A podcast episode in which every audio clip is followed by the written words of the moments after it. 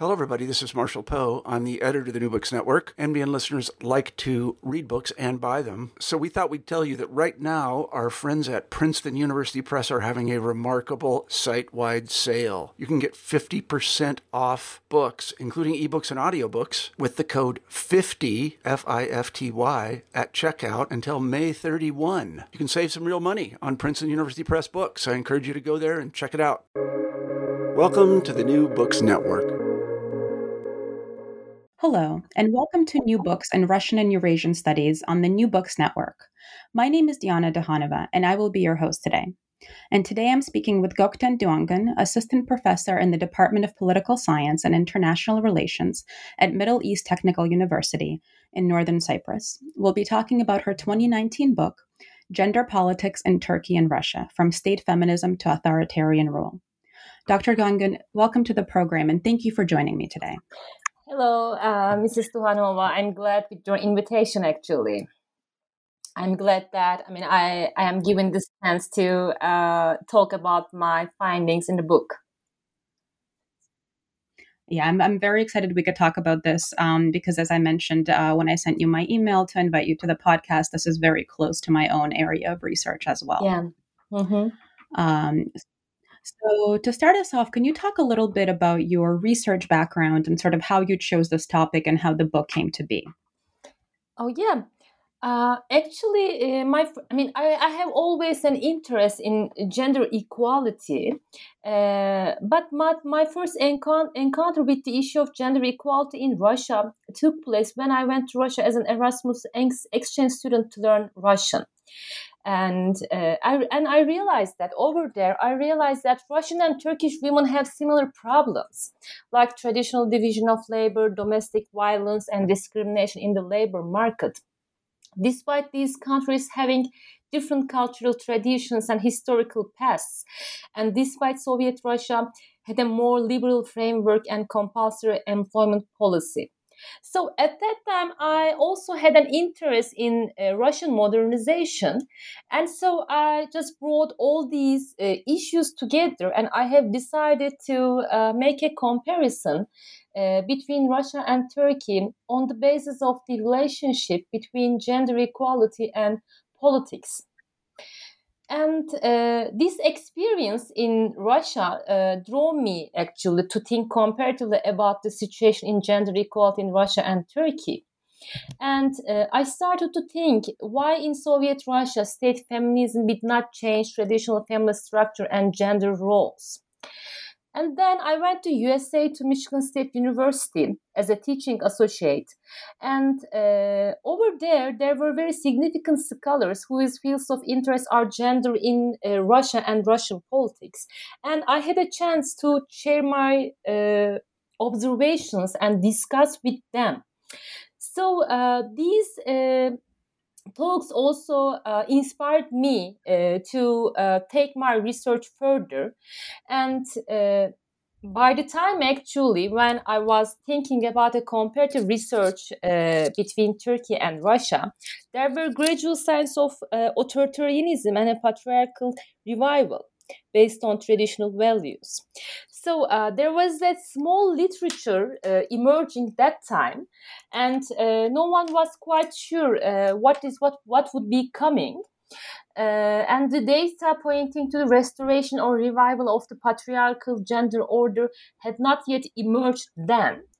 Uh, however, I mean, I, I have decided to uh, go further with my research. It was my observation and intuition that intuition that gradually emerging authoritarianism would have serious effects on gender equality. Unfortunately, I was not wrong, and numerous data started to emerge while I was doing literature review, uh, collecting and analyzing and writing empirical data. And even after finishing my research, uh, there were important developments regarding gender equality in Turkey. And uh, mm-hmm. I also want to give, uh, want to say a few words about my research. Actually, my research was founded on empirical data and his and secondary literature. Uh, I conducted expert inter- in-depth expert interviews with uh, academicians uh, known national and international for their academic production and engagement in feminist movements and pro-gender equality efforts. And also, uh, I have conducted uh, interviews with the leading representatives of the long-term women NGOs and international organizations in Turkey and Russia also with feminist activists and public officers. Uh, however, I should underline that I, I couldn't find a way to meet with the public officers in Russia or the representatives of political parties. Uh, I could not arrange any uh, appointment. I could not schedule an appointment with them. Uh, so, uh, with the uh, public officers, I only talked in Turkey.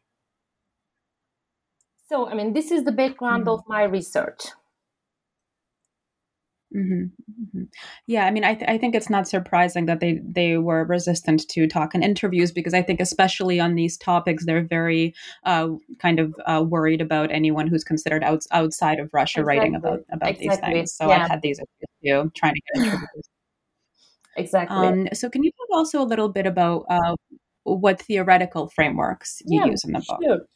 Uh, actually, uh, my conceptual framework consists of the pair of gender order and gender climate, which are coined by R. R. W. Connell and Rebecca Kay. So, uh, this conceptual pair enabled me to elaborate on the women's equality uh, in Soviet Russia and Republican Turkey and gender equality in contemporary Russia and Turkey, while taking into consideration state as an embeddedly autonomous organization.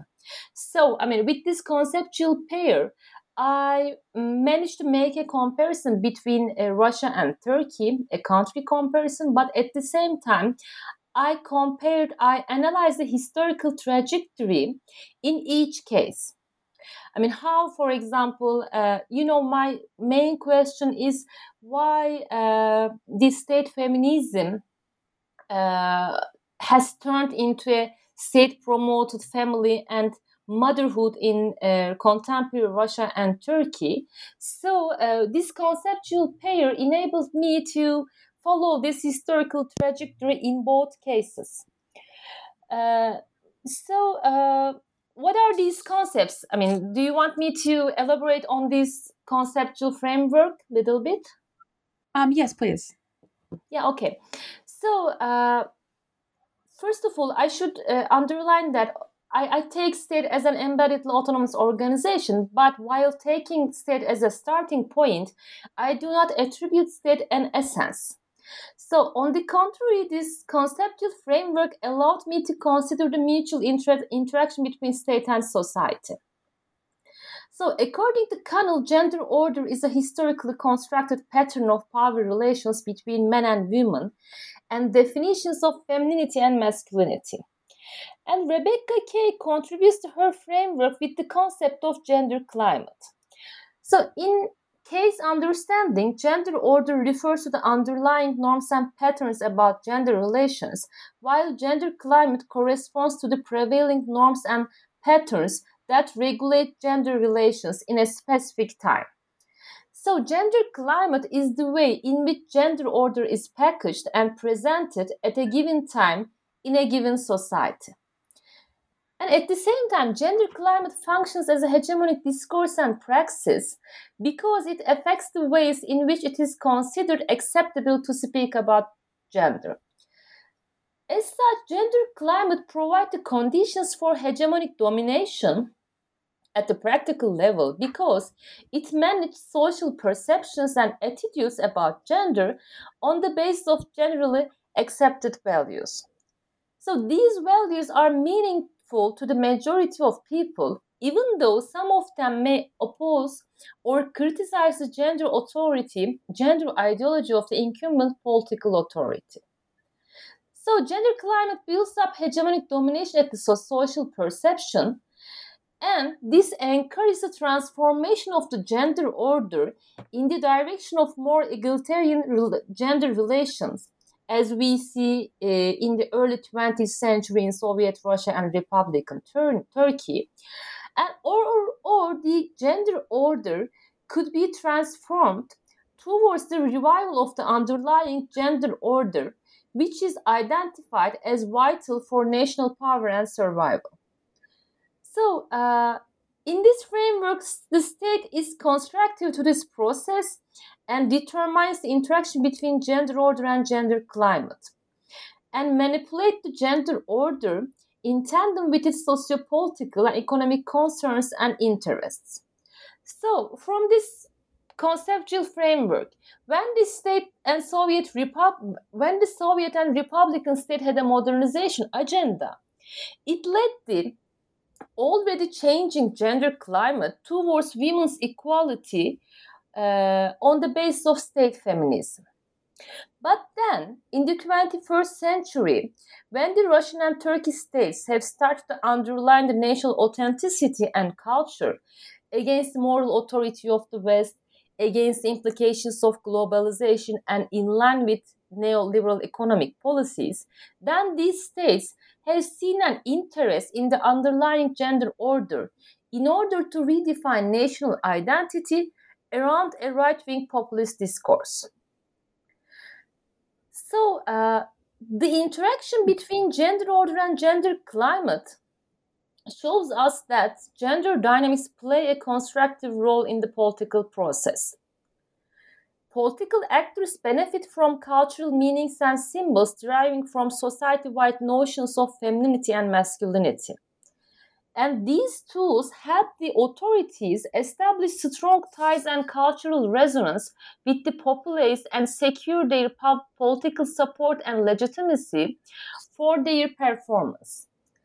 So, this conceptual framework also allows me to consider the implications of Soviet and Republican discourse and policies over the perceptions and praxis of women, which have manifested in the feminist movement and women's struggle towards gender equality. Because, I mean, this state, I mean, both states uh, have an orientation uh, towards state promoted motherhood and family. But uh, there is a growing resistance against these family oriented policies of the states. Because uh, so gender order is also dynamic. It is not uh, as same as the early 20th century for example.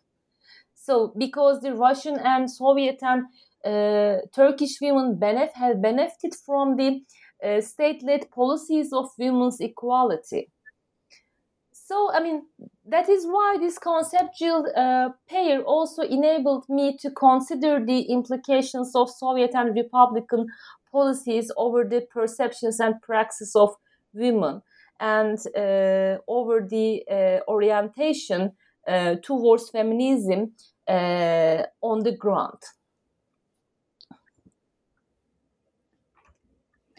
Um, so, to develop a little bit more this idea of, of state feminism, uh, can you talk a little bit about some of the concrete ways that women experienced greater freedom and autonomy at the start of these policies, in, both in Soviet Russia and in Republican Turkey? Mm-hmm. Uh, so, uh, what kind of policies? Uh, what kind of policies were conducted? How legal framework was changed?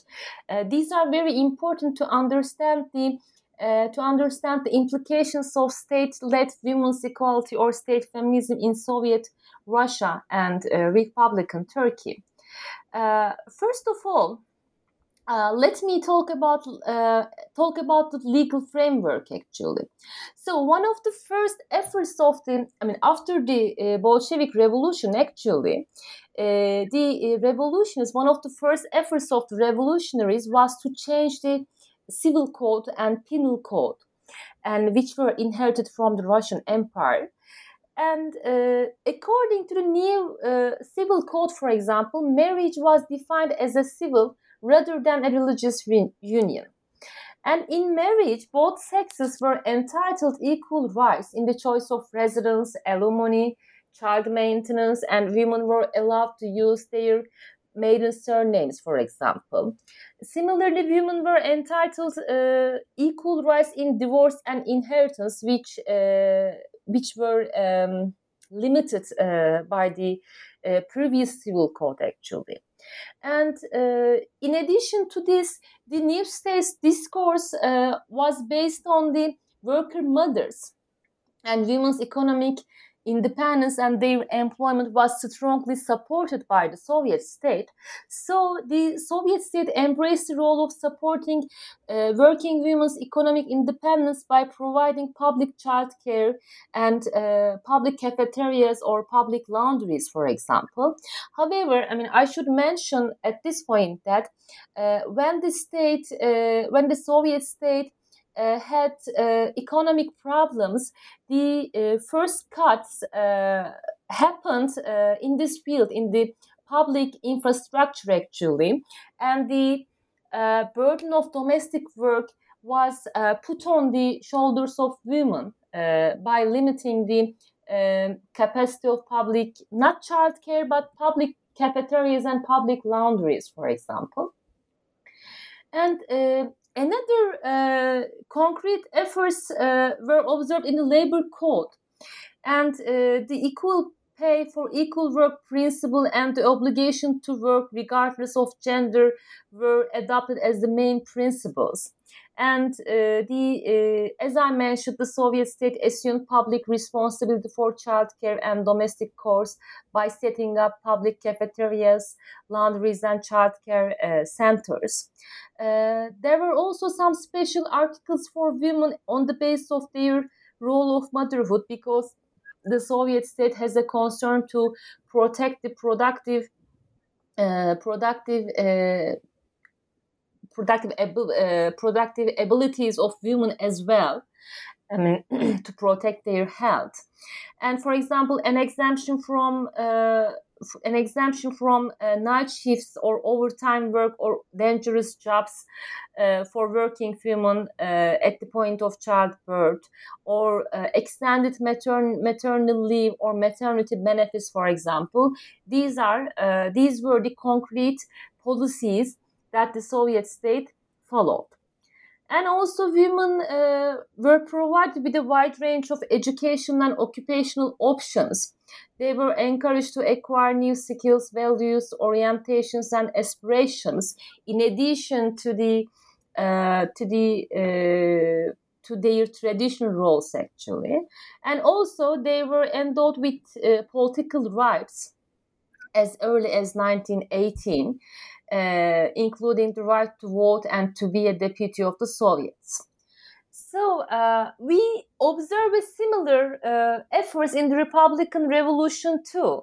Uh, one of the first efforts of Republican revolutionaries was also uh, replace the uh, Islamic law, which is called Sharia, with a secular civil code and uh, because before the revolution actually the uh, women were promised with the abolition of polygamy and equal rights of inheritance divorce and custody. And these uh, the rise in the family the unequal uh, situation of women in the family and their lack of rights actually uh, in the family uh, was a concern of the ottoman women's movement actually since the 19th century so the Republican revolutionists promised women to abolish uh, these uh, this unequal situation uh, in the within the family life actually. So uh, with this new secular civil code, uh, seg- public segregation of women, polygamy, arranged marriages, and repudiation were uh, abolished, and women were given the equal rights of inheritance, divorce, and custody and the code established equality between the sexes before the law and identified women as equal citizens with men.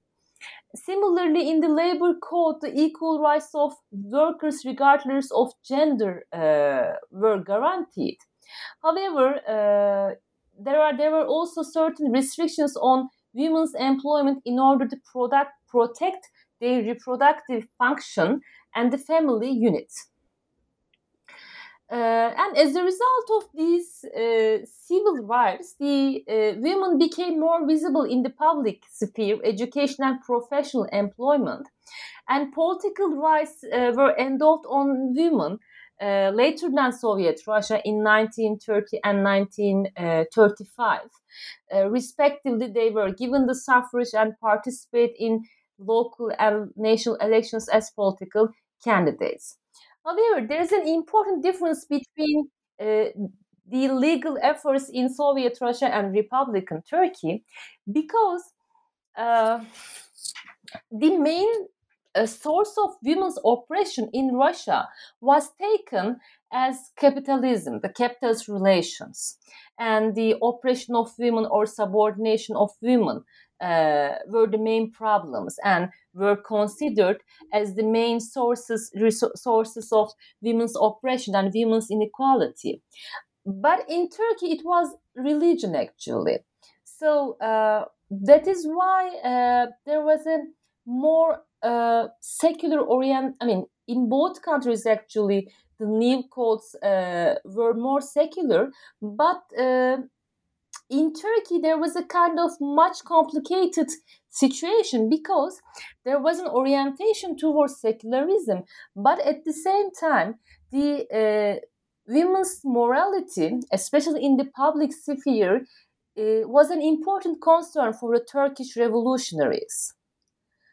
So uh, that is why I mean, and the family was women's employment, for example, was not put uh, as a priority against the family life or they did they were not put uh, on the same level. For example in the civil code uh, there was a uh, I mean, the women's employment and uh, equal rights uh, for employment were recognized, but women's parties, women's work outside house, uh, outside home, was uh, conditioned on the permission of uh, their fathers or their husbands. So when we make a comparison between the Soviet and Republican uh, law, we see that the Soviet law was much more liberal than the Republican law. So uh, these are the actually uh, concrete uh, benefits and concrete conditions to uh, women's emancipation and autonomy. But as I say, there were also certain limitations uh, on women's equality. Mm-hmm. And could you say a little bit more about the autonomous women's movement, its emergence, um, and particularly kind of its recent history uh, vis a vis state policy? Yeah, uh, actually, uh, these, I mean, uh, women's movement uh, had a background, had a had a past during the empire times in the Russian Empire and the Ottoman Empire. And so, uh, actually, in Soviet Russia, the uh, women's uh, movement uh, gained importance in the during the February Revolution, actually, and uh, in this in the February Revolution, women uh, resisted to the war, and they were just they were screaming in the streets for uh, for decent work, for decent working conditions, and for bread actually. So at this point, the Bolsheviks, the Bolshevik leaders, on the one hand, realized that uh, there is a there is a there was a very disturbed population, and this is half of the population actually there was a very disturbed group uh, with the uh, conditions in the russian empire. And uh, for uh, for for numerical reasons actually there was a need to mobilize and organize uh, these uh, women for revolutionary cause. And as a result of this actually the Bolsheviks uh, integrated women's question uh, as a part of their revolutionary agenda. And then, uh, for example, they started to publish an, uh, a journal called Rabotnitsa, which means uh, working woman uh, in Russian. And also they established an office for an office for women's mobilization and women's organization and then after the revolution, uh, the uh, revolutionaries also, uh, in order to sustain the women's support for the revolution and to make them benefit from the new legal framework, new legal rights in a better way, in a concrete way, uh, they also uh, encourage the establishment of specific specific women's organization, which is called Zhenotdel. However, uh, the, this specific uh, Bureau for Women's Rights started to make feminist claims in time.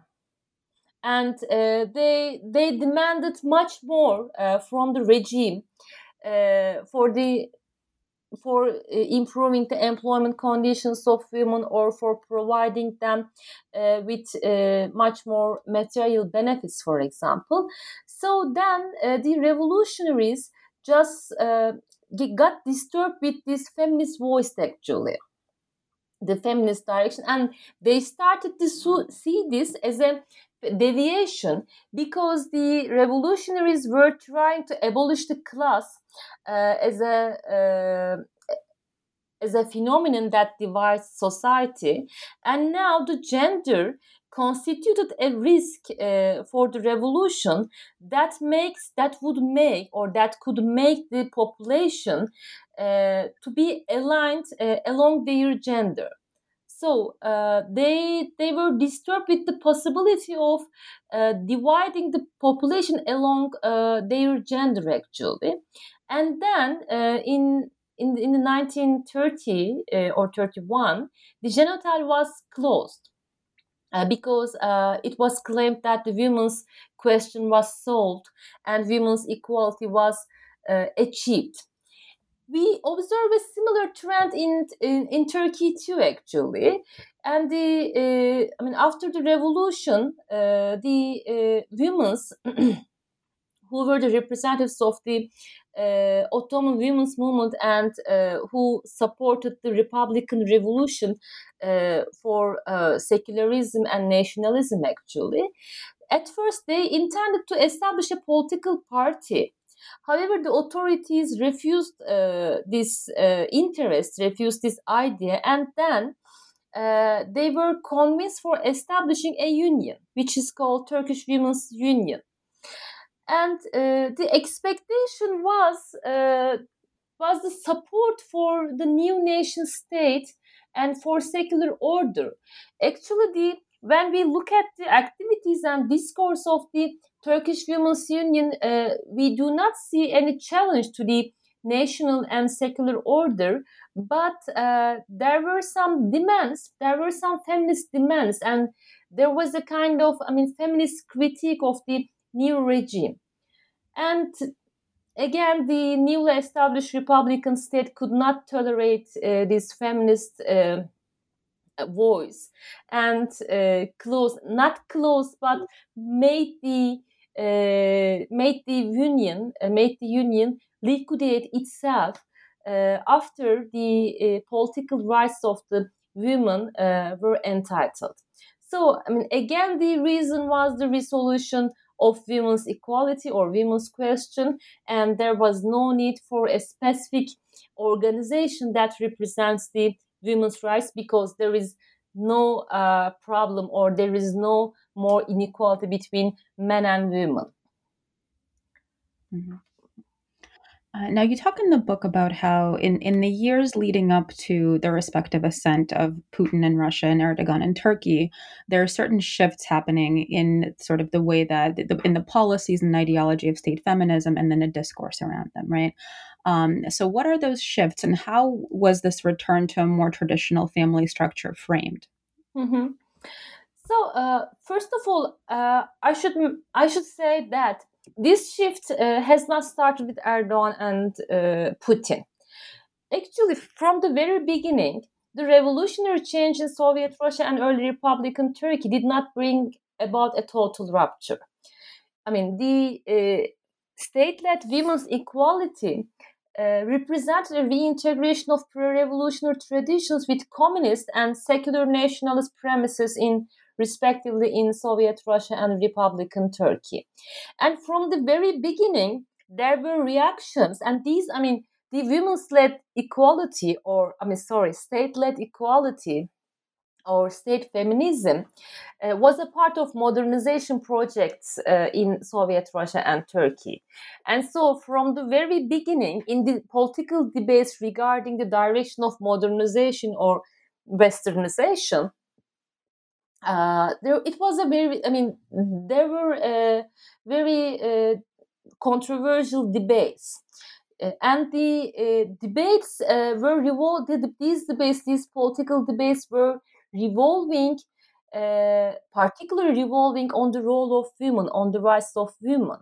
Because I mean, uh, as a as a part of modernization, there were some efforts needed to emancipate women, but at the same time, the revolutionaries or the reactionary uh, the reactionary groups against these revolutions were also concerned about the implications of revolution and implications of women's equality or women's emancipation on the society on the moral uh, morality on public morality and uh, social life for example. So uh, so that is why i mean before the revolutions in both cases the women's emancipation was a a controversial topic.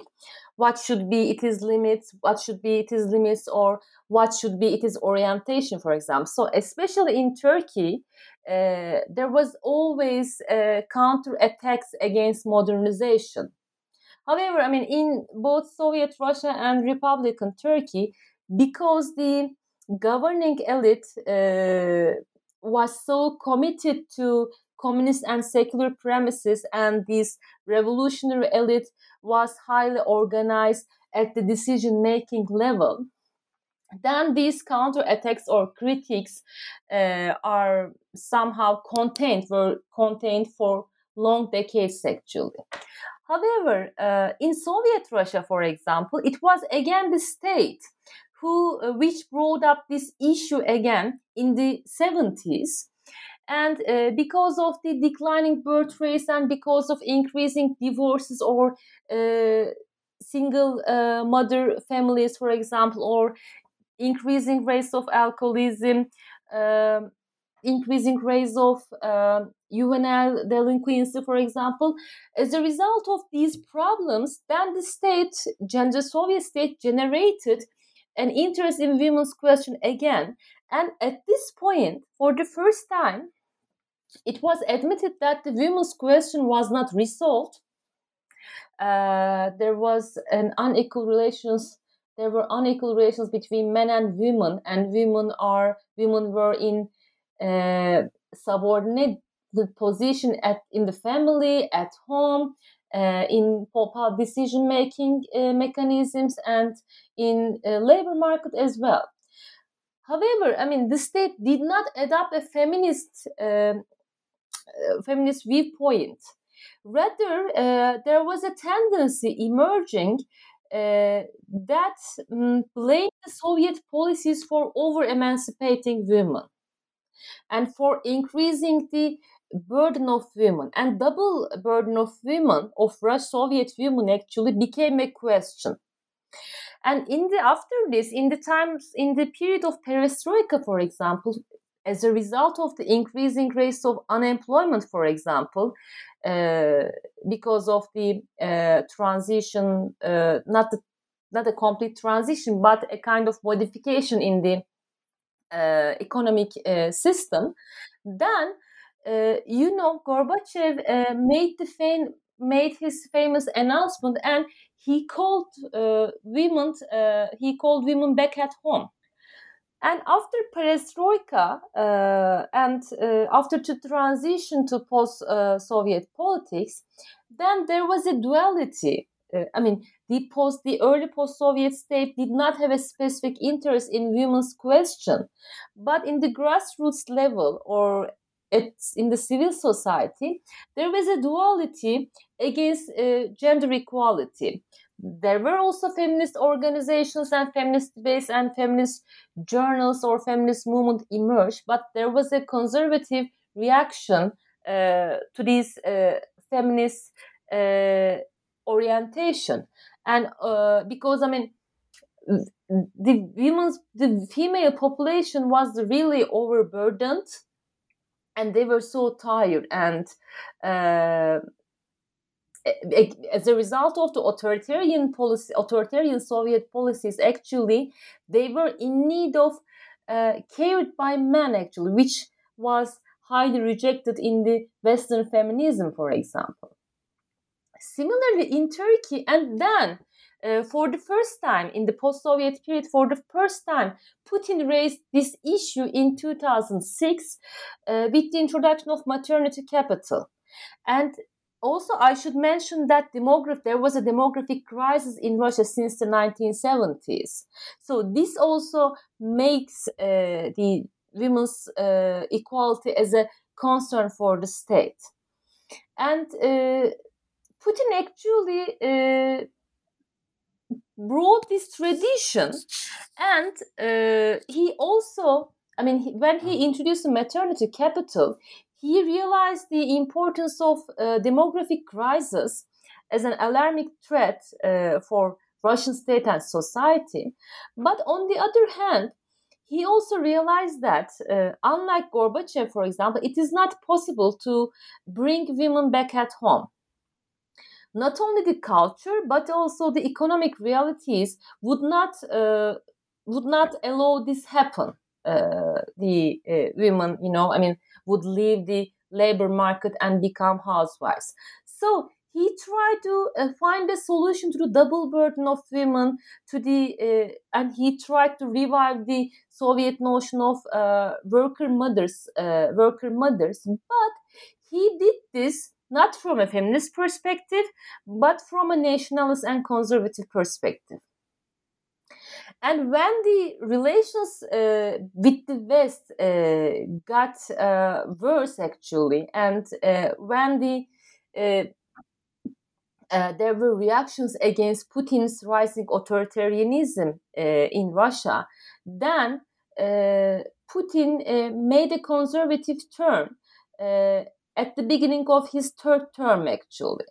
And then his policies uh, on gender equality uh, have become much more concrete and uh, he introduced new incentives for example in addition to not incentives actually certain limitations uh, for example, the abortion regime was changed and the domestic violence uh, is not recognized. I mean, there were some attempts to criminalize domestic violence, but because of the because of the uh, Orthodox Church or Orthodox groups, uh, for example, because of their reaction, domestic violence was uh, decriminalized, for example.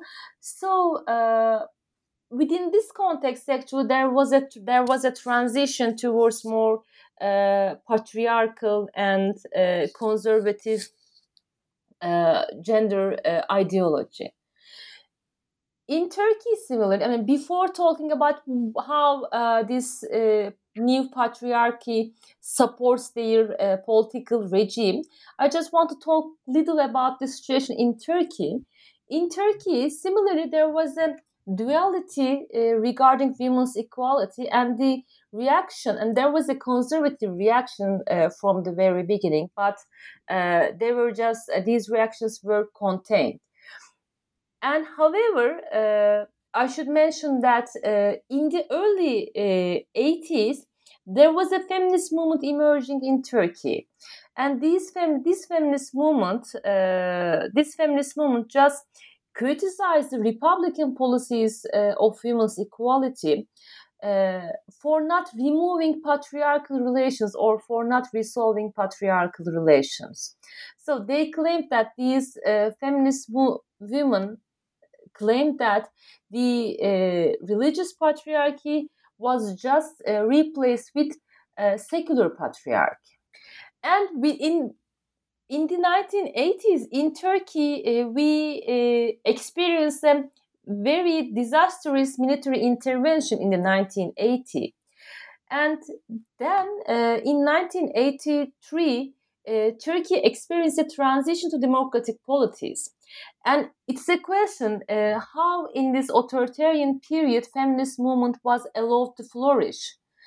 The point is that uh, because of the need for seeking uh, seeking out international prestige and international support, the military, the post-military period, was a period of transition to democracy and to civilian politics. So civil society uh, was encouraged and NGOs were NGOs were mushrooming and environmental movement, for example, anti-nuclear protests and feminist movement were allowed to to flourish in this period. And uh, Turkey also became a part of the international organizations, uh, the UN declarations, for example, the CEDAW, uh, for example. So this also created an interest at the state level too. Uh, however, uh, and in addition to this, the feminist movement was not taken as a threat uh, to the regime as well. I mean, so the state on the one hand underestimate the underestimated the importance of feminist movement. And on the other hand the conservative uh, group in the governments also tried to contain the feminist efforts at the state level. So for example the uh, uh, general director of directorate of women's states and problems uh, was established but before that a council for family was established in order to uh, counter the feminist efforts, for example. So at the state level, there was a duality. And in the ground, in the civil society, there was a duality too, because political Islam was rising and the uh, pro Islamist uh, political parties uh, started to uh, achieve power at, in local and national elections. And the pro-Islamist parties also involved uh, religious or conservative women within their uh, struggle, into their struggle, because uh, there was a very secular uh, policy against the veiled women. Uh, veiled women were not allowed to enter university or other educational institutions and public offices with their veils. So so many women, many religious women or veiled women were excluded uh, from the from education and from employment in public offices, or they were forced to remove their veils, for example. So pro-Islamist parties also uh, pro-Islamist parties involved uh, these women and uh, uh, took, I mean, uh, earned their support on the basis of their exclusion from the system, on the basis of the violation of their religious rights, for example. So uh, there was a yeah, uh, there was a duality. So as a result of this, an Islamist movement, women's movement emerged. I should admit, we should admit that there was an Islamist there were Islamist feminists too. But in time, uh, the uh, Islamist women's uh, movement uh, was only became only focusing on uh, women's uh, headscarves, for example. So the voices of the Islamist feminists started to become weaker in time, for example, and under the leadership of Erdogan, they were totally ex- excluded from the system. So this is the background of the pre-Erdogan and pre-Putin periods regarding gender equality in Russia and Turkey. So, uh, so they did not do. I mean, neither Erdogan nor Putin uh, made something from scratch actually. So there was a tendency in the civil society and at state level toward feminism and conservatism also. So there was a kind of uh, competition between feminism and conservatism. So, why these two leaders uh, did not uh, ad- adopt a feminist uh, perspective or feminist orientation, and on the contrary, uh, they supported conservatism because they saw a political interest in the underlying patriarchal order. In order to uh, in order to uh, support uh, their populist and authoritarian regimes, actually, uh, these uh, Putin and Erdogan actually uh, saw um, Putin and Erdogan uh, use gender politics or traditional gender identities and roles as a way, as a tool of connection and resonance with the society. So, I mean, by doing this, uh, by doing this actually uh, they make uh, they establish very close links uh, with the society and they put themselves as the real and moral leader of uh, leader of their uh, society. Because it has some reasons. Because I mean in Russia there was a reaction against the West. And this has a background uh, background in the 1990s in the transition period in Russia so uh, the many of the Russians uh, feel themselves uh, as subordinated against the West, as dominated by the West, for example, and there was a re- reaction against the unipolarity at the geopolitical level or uh, economic power of the Western countries, and at the same time to the moral authority of the Western countries. So they were under threat. Their national culture, their national authenticity were under the threat of the uh, threat of the Western powers, and at the same time globalization. In Turkey, uh, the uh, discourse of Erdogan is based on that the uh, traditions and values of real people uh, were uh, disregarded by the secular and westernized elites and the genuine people were excluded from the system were marginalized and they were not respected. So uh, it is time uh, to put uh, these traditional uh, values and norms to the front again.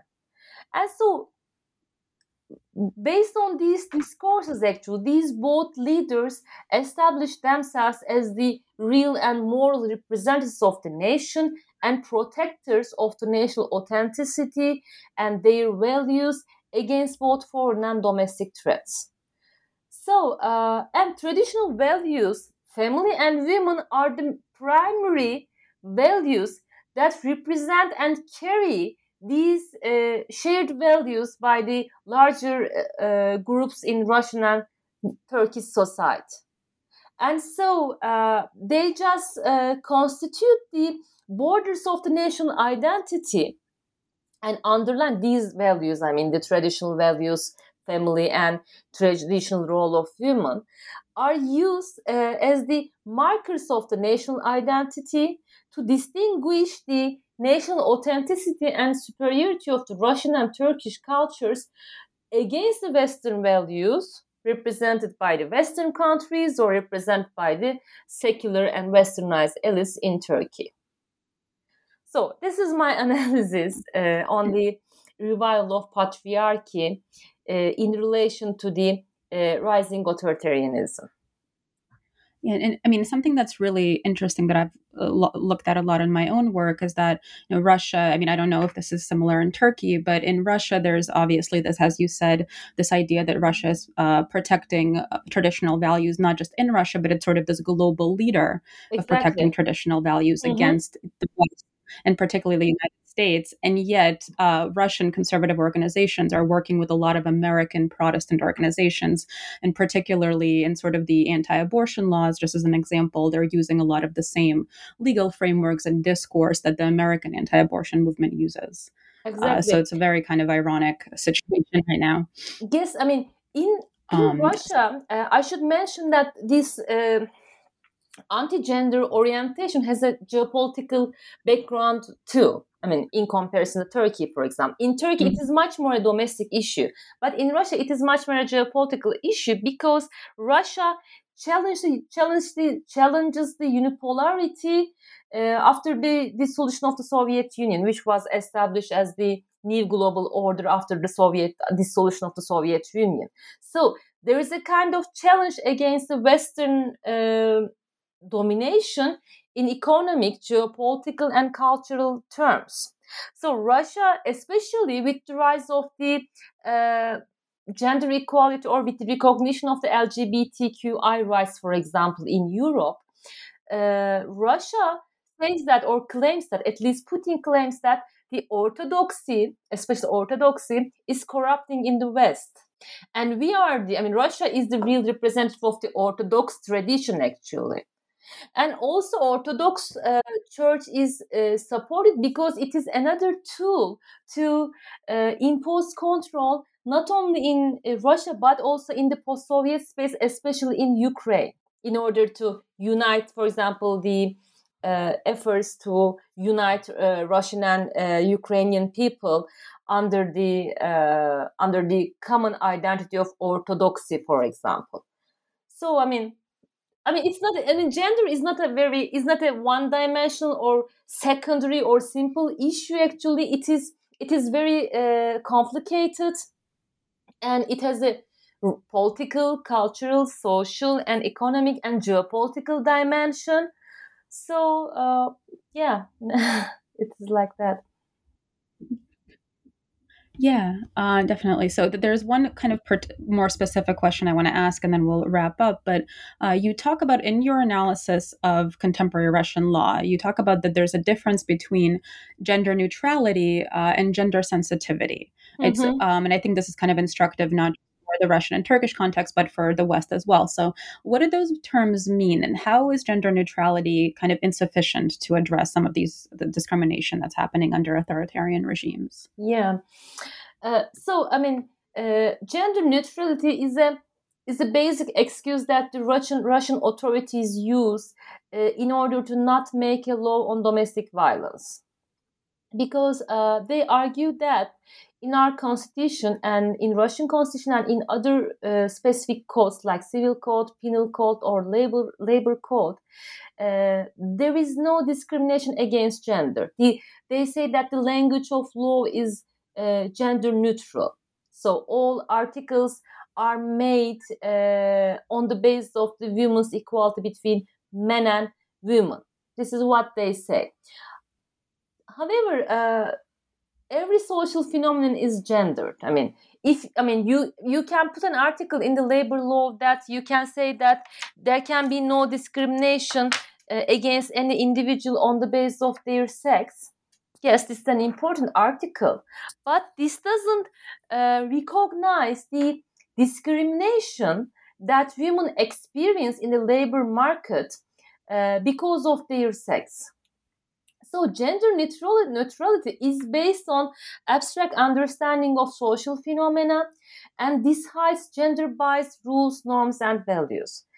Every social phenomenon is gendered. Economy, politics, space, citizenship, and law is gendered.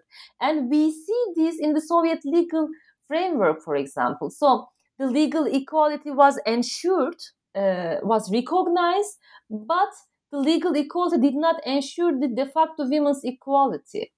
So, for example, in the Soviet law, uh, the definition of family reflected certain inequalities and differences between men and women. In the contemporary Russian law, for example, the definition of family reflects certain equalities and differences between men and women and assign women and men specific roles and identities. So, I mean, it is not convincing to say that uh, our the Russian law is gender neutral because it is not. But as I said, this is an excuse to uh, not convince, but to uh, to say to claim that uh, to not to make a law on domestic violence or not to uh, protect women uh, in the labor market effectively. So, gender, uh, in my understanding, actually, gender neutrality refers to lack of specific rules and norms that ensure the equalization of men's and women's opportunities and the realization of their rights and freedoms. So, there is a need for gender sensitive rules and even positive discrimination by the state for the enforcement of, enforcement of specific rules and measures to enable women to realize their rights in an equal way because legal equality is not sufficient. There should be some extra efforts to make uh, women realize their rights or to make them both women and men to benefit from the rights and freedoms in an equal way or to benefit from the opportunities in an equal way. So, gender neutrality reflects a kind of lack of awareness and is a kind of excuse for not issuing gender specific laws against gender discrimination. And this has the effect of not recognizing specific forms of gender discrimination and then not protecting women. So as I said, these uh, these terms, uh, the, the, the term of gender neutrality came up with the analysis of the lack of law on domestic violence because the women's movement in Russia has been struggling for the enactment of law on domestic violence for more than 20 years. There have been uh, attempts for more than four times, but 40 times, but none of them succeeded. And uh, when the state denied the enactment enactment of a specific law for mainstreaming gender equality, its main excuse is that Russia has an extensive and advanced legal framework which is based on equality between sexes and there is no need for a specific law on domestic violence for example and uh, in the struggle with the domestic violence, the Russian state claims that there is penal code to criminalize domestic violence and punish the perpetrators. But when we look at practice, we see that the law enforcement bodies uh, could not even find which article of the code applies to the case in question. Or, for example, the authorities claim that uh, there is no, uh, I mean, the law is gen- gender neutral, but we see that, okay, we there is an article uh, which uh, prohibits sex-based discrimination in em- employment, but uh, there is no parental leave, for example. There is maternal leave. So this reflects an assumption about gender roles and identities. So this is not convincing. So uh, this proves that the laws, I mean, these articles prove that the law is gendered. But when the state says that the law is ne- gender neutral it says that the state does not assumes any responsibility to protect women uh, against any violations that derive from the uh, in gendered inequalities at home in politics or in labor market mm-hmm. Mm-hmm. yeah i think mm-hmm. i think that makes sense i think that goes really a long way towards explaining um, you know for people outside of russia why this domestic violence issue continues to uh, mm-hmm. not be resolved and is actually kind of going backwards yeah yes i mean it, actually it is treated uh, as a so, part of traditional russian family you know uh, i mean right, some yeah. uh, small uh, small i mean not small but I, I how can i say not dangerous but not uh, yeah not dangerous case of physical violence is not treated as a case of uh, domestic violence actually for example the small bruises or some claps they are taken as a part of the relationship between the parents and the children or between the spouses for example so i mean none of them uh, mm-hmm. uh, not women or not only women but also children are not taken as individuals so uh, men as fathers and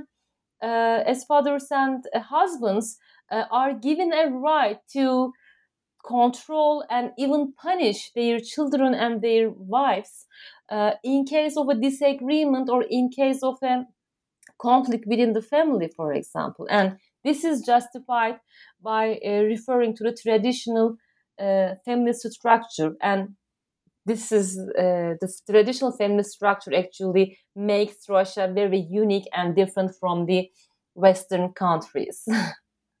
yeah, yeah. Uh, so as we wrap up, what would you what do you hope will be the key takeaways of your book for readers and listeners? So, um, what can be the main takeaways? So, I, I can say that uh, there's a feminist motto, you know, I mean, private is political, but I say that political is private, political is private too. So politics is not that much far away and uh, it influences our experiences by gender like class. So gender is not an issue of secondary importance. And in this book i have tried to discuss how gender is constructed to politics in social economic political cultural and geopolitical terms a second important takeaway could be the gender dimension of authoritarian politics, which is usually overlooked actually.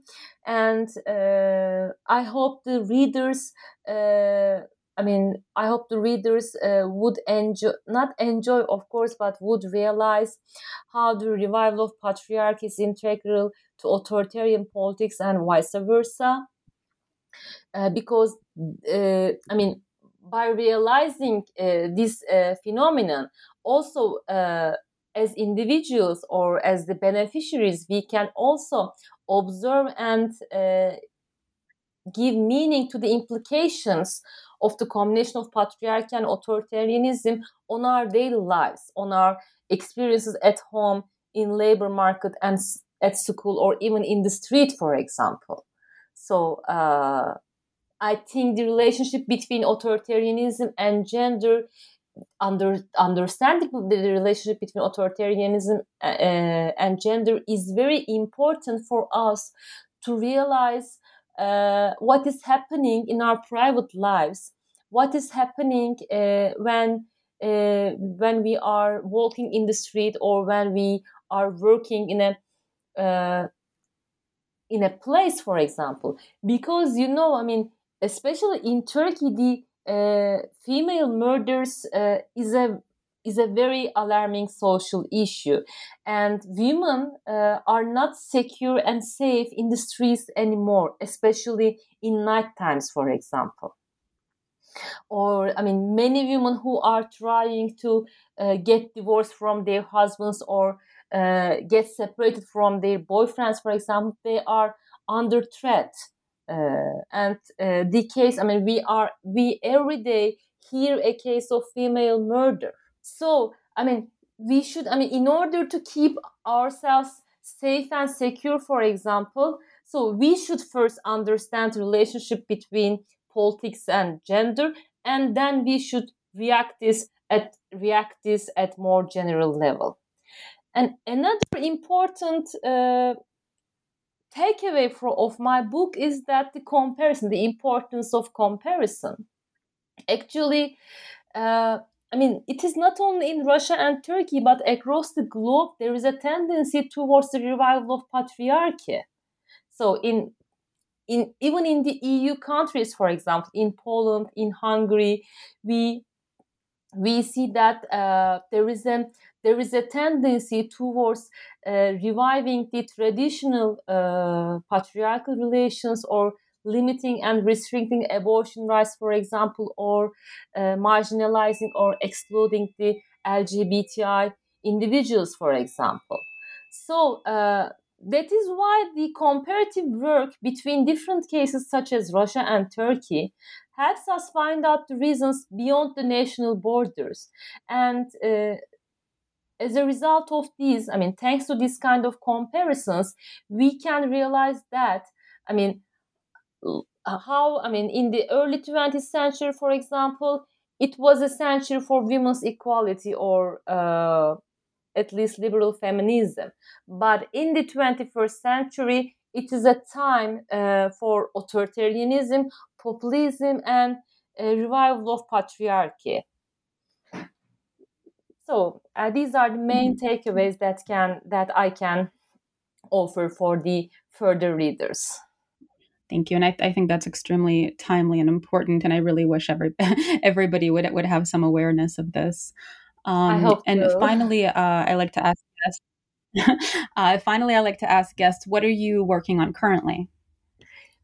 Yeah, uh, I'm still working on authoritarianism in Russia and Turkey from a gendered perspective.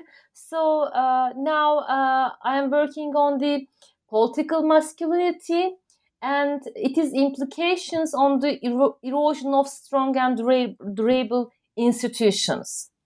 Uh, because uh, the performance of masculinity by political leaders provides a symbolic cover and establishes a paternalistic relation, relationship with the people. So power is so much personalized uh, with Putin and Erdogan, and they present themselves as the patriarch of the nation. And this, uh, I mean, this provided them with certain benefits like increasing vote rates or increasing support. But now we see that these uh, both countries are in a kind of economic and political crisis, and the popularity and support of not only the leaders but also their uh, affiliated political parties are also decreasing. And there are many cases of corruption, for example. There is a lack of meritocracy, and these all po- these developments all point out to the erosion of institutions actually. So, especially, I mean, not only in Turkey and Russia, but across the globe, we realize the importance of the strong institutions for the consolidation or protection of democracy, actually, in addition to political culture. So uh, at this point, uh, I mean, at this point in my uh, academic life, I want to focus on the implications of political masculinity uh, over the weakening institutions and so I just want to contribute uh, contribute to the uh, operation of authoritarian politics uh, from a gendered perspective. Okay, wonderful. Well, I've been speaking with uh, Dr. Gökten Dogangün of Middle East Technical University about her 2019 book, Gender Politics in Turkey and Russia From State Feminism to Authoritarian Rule, which is available from IB Tauris Press. Thank you for listening. And Dr. Dogangün, thank you again for joining me today. And thank you uh, for your invitation. It, it's a great pleasure for me to have this uh, very nice talk. Thank you very much.